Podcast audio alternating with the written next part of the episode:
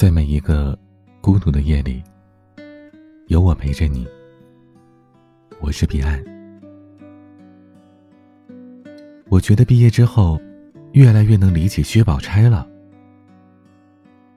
许久未见的闺蜜和我碰面，聊到正浓的时候，她没头没脑的冒出这么一句话。我不明白什么意思。闺蜜笑了笑，举起手机晃了一下。我正给单位的人点赞评论呢。他埋下头，一边动手指一边解释道：“这些年，他已经养成了在每天晚饭之后，挨个给领导们的微信运动点赞，也会不时的翻看圈子的动态，恰到好处的说上一两句场面话。当然了，不这么做也是可以的。可是。”他在传统的国企里上班，人际交往多少带着一点等级的色彩，太个性的东西是不被提倡的。有些个独来独往的，甚至会被单位的大姐们特别关注，孜孜不倦地充当着人生导师。闺蜜原本也是快人快语、性子直爽的，但见多了、听多了，也就慢慢的把自己真实的一面隐藏起来了。他按照标准来修修剪剪，把自己变成人人称赞的好职工。其实，他也是吃过一些亏的。刚上班那会儿，部门聚餐，他被安排了点菜的任务。他拿着菜单研究了好半天，兼顾了营养搭配和不同的口味，却还是漏掉了领导最爱吃的一道菜，为此被同事教育了好几天。从此，他便留了心，把周围所有人的喜好都拿本子记下来，包括爱喝什么饮料、喜欢什么水果、中意什么样的口味。对于办公室的那些碎嘴的中年阿姨，他也渐渐学会了笑脸相迎，哪怕他们议论自己的年龄、嘀咕自己的婚事，把各种各样的奇葩相亲对象塞过来，他也都笑颜相对。情绪被密不透风的藏了起来，仿佛是戴着一张面具在脸上。他也很少拔剑出风头，而人们把这样叫做成熟。其实也没什么不好的，磨去棱角去适应社会，这是大部分人的必经之路。可静下来仔细想想，却还是会有一缕悲伤浮上心头。长大之后。我变成了自己曾经讨厌的那类人，比如从一个真性情的林黛玉，长成了老于世故的薛宝钗。少年时读红楼，总是忍不住要把宝姐姐当做反面看。一方面觉得她有意无意的插足了宝黛，另一方面则因为这个人实在太假了，虚伪的让人讨厌。可往大观园里走一趟。却几乎人人都在夸宝钗。史湘云赞：“我天天在家里想着，这些姐姐们再没一个比宝姐姐好的，可惜我们不是一个娘养的。我但凡有这么一个亲姐姐，就是没了父母也是无妨的。”赵姨娘道：“怨不得别人都说那宝丫头好，会做人，很大方，如今看起来呀，果然不错。”袭人也说：“杏儿是宝姑娘，那要是林姑娘，不知又闹到什么样，哭的什么样呢？”提起这个话来，真真的宝姑娘叫人敬重。那些丫头婆子就更不用说了，她们都乐意亲近宽厚大度的薛宝钗，对嘴巴不饶人的林姑娘则是敬而远之。若是在贾府搞一个宝二奶奶选拔赛，只怕薛宝钗的得票数会远远的高于林黛玉的。但作为读者，我的感受却大不相同。跳出贾府的那个生活圈，以局外人的目光审视，你会发现，薛宝钗的好，完美的有些不真实。仿佛是早早的洞穿了一切，懂得揣度人心，能够顺势迎合，把每个人都照顾的妥妥帖帖。看似是处处用心，却也可能处处都是套路。从另外一个层面上来看，这的确就是圆滑世故的代名词了。在林黛玉还不懂得掩藏情绪的时候，薛宝钗已经摸透了游戏规则，她明白怎么做才是所谓的对，如何表现才能对自己有利，对家族有利。当然了，这并不能成为坏的呈堂证供。大观园中一干人等，也确确实实得到了薛宝钗的贴心照拂，比如史湘云，比如贾环。甚至是林黛玉，只是在少年人的眼中，这样的行为处事藏了心机与目的，看上去城府颇深，实在不是那么的讨人喜欢呐。我看过一个比喻，说薛宝钗像是被农药催熟的红苹果，我当下便拍案叫绝，只觉得这个比喻妙极了。因为薛宝钗出场时，似乎就已经把童年、少年全都舍弃了。可其实那时候，她也不过是十几岁的小女孩，比宝黛二人大不了多少。可那时的她已经懂得了察言观色，能克制住自己大部分的情绪，其为人处事之道显然是超越年龄而存在的。别的不说。就看他亲生母亲薛姨妈的说法吧。你这姐姐就和凤哥在老太太跟前一样，有了正经事儿就和他商量，没了事儿幸亏他开开我的心。我见了他这样，有多少仇不散的？这说明什么呀？哥哥薛蟠不成器，父亲又早早的故去，眼看着家业凋零。薛宝钗不得不学习处理家中一应的事务，为寡居的老母亲分担各种忧愁。可从前的他，并不是这样的呀。书中未曾明写，却也有只字片语偶尔流出。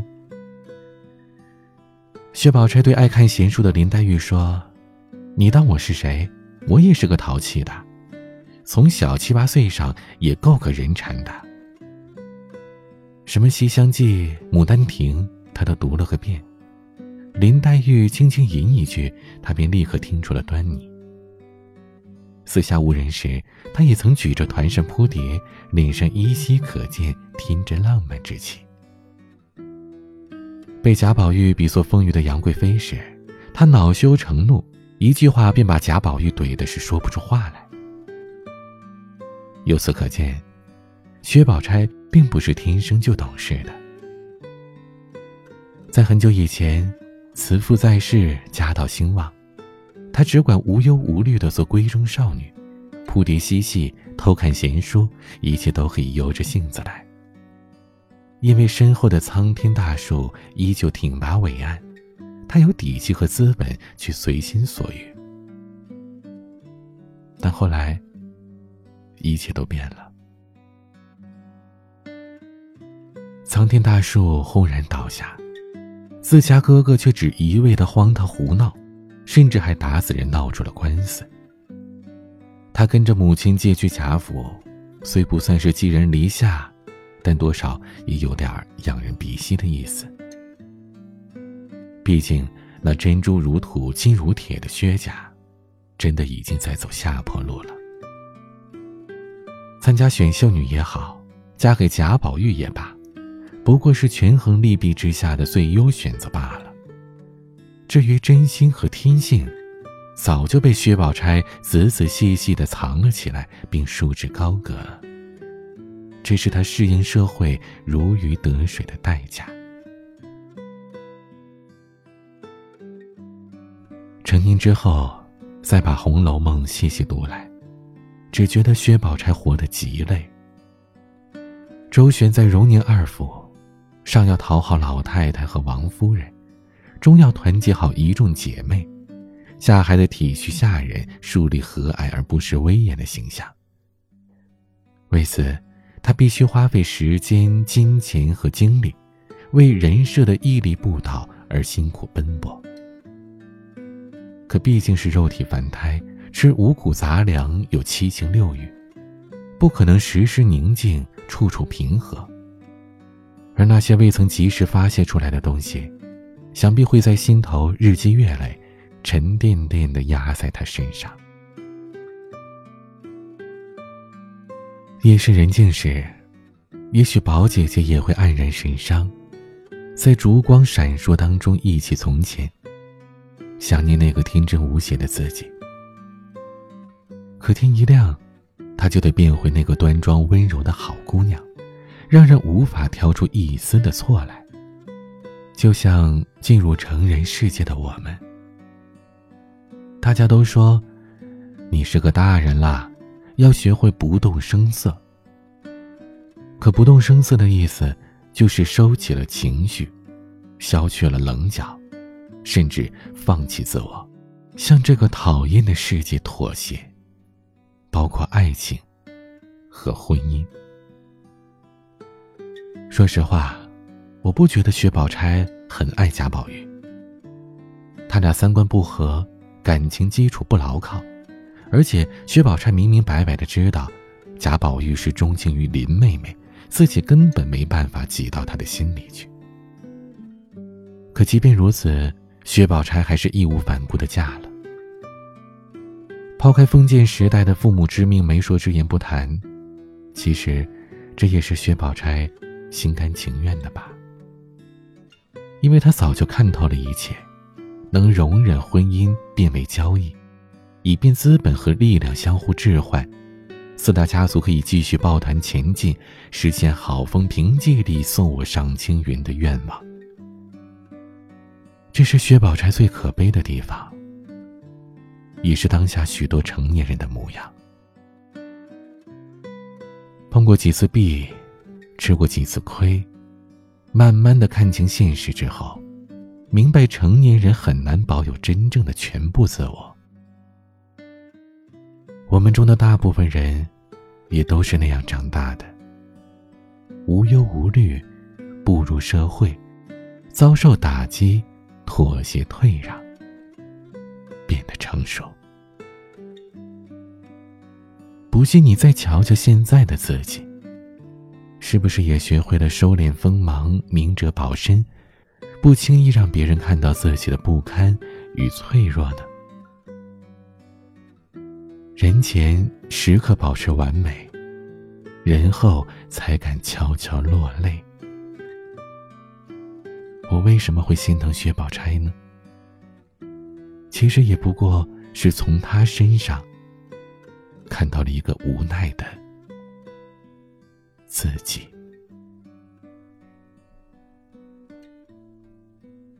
今天的玩曲，刘子妍演唱，写给自己的。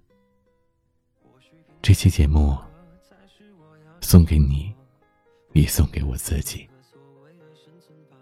有任何想要倾诉或者咨询的内容，都可以加我的微信：彼岸幺五零八幺七，彼岸拼音的全拼加数字幺五。零八幺七，也可以关注微博 DJ 彼岸。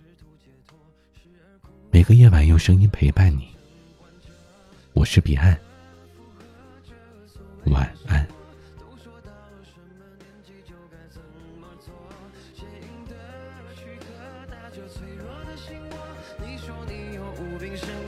是苦涩渺小的我从来勤奋却笨拙然而也从来没忘被认可属于我的快乐就快来临了他是唯一支撑着我的线索如果说还没到发光的时刻那么我就将自我完美贯彻听着我唱着我给自己的才是值得记忆的时刻。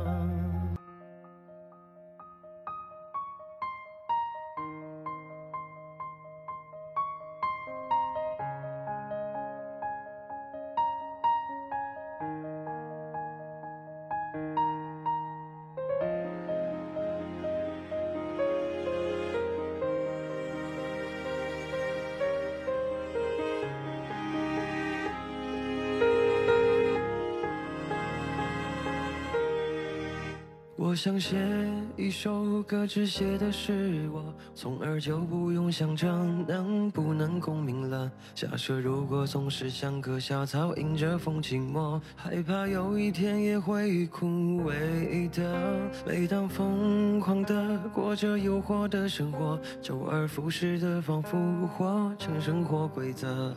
逛街 K 歌，请客再约几个朋友喝，灯红着酒绿着，我面不改色，压抑的附和着所谓的生活。都说大了什么年纪就该怎么做，坚硬的躯壳打着脆弱的心窝。你说你有无病呻吟，唱着苦歌，渺小的我从来勤奋却笨拙，然而也从来没忘被认可。属于我的快乐就快乐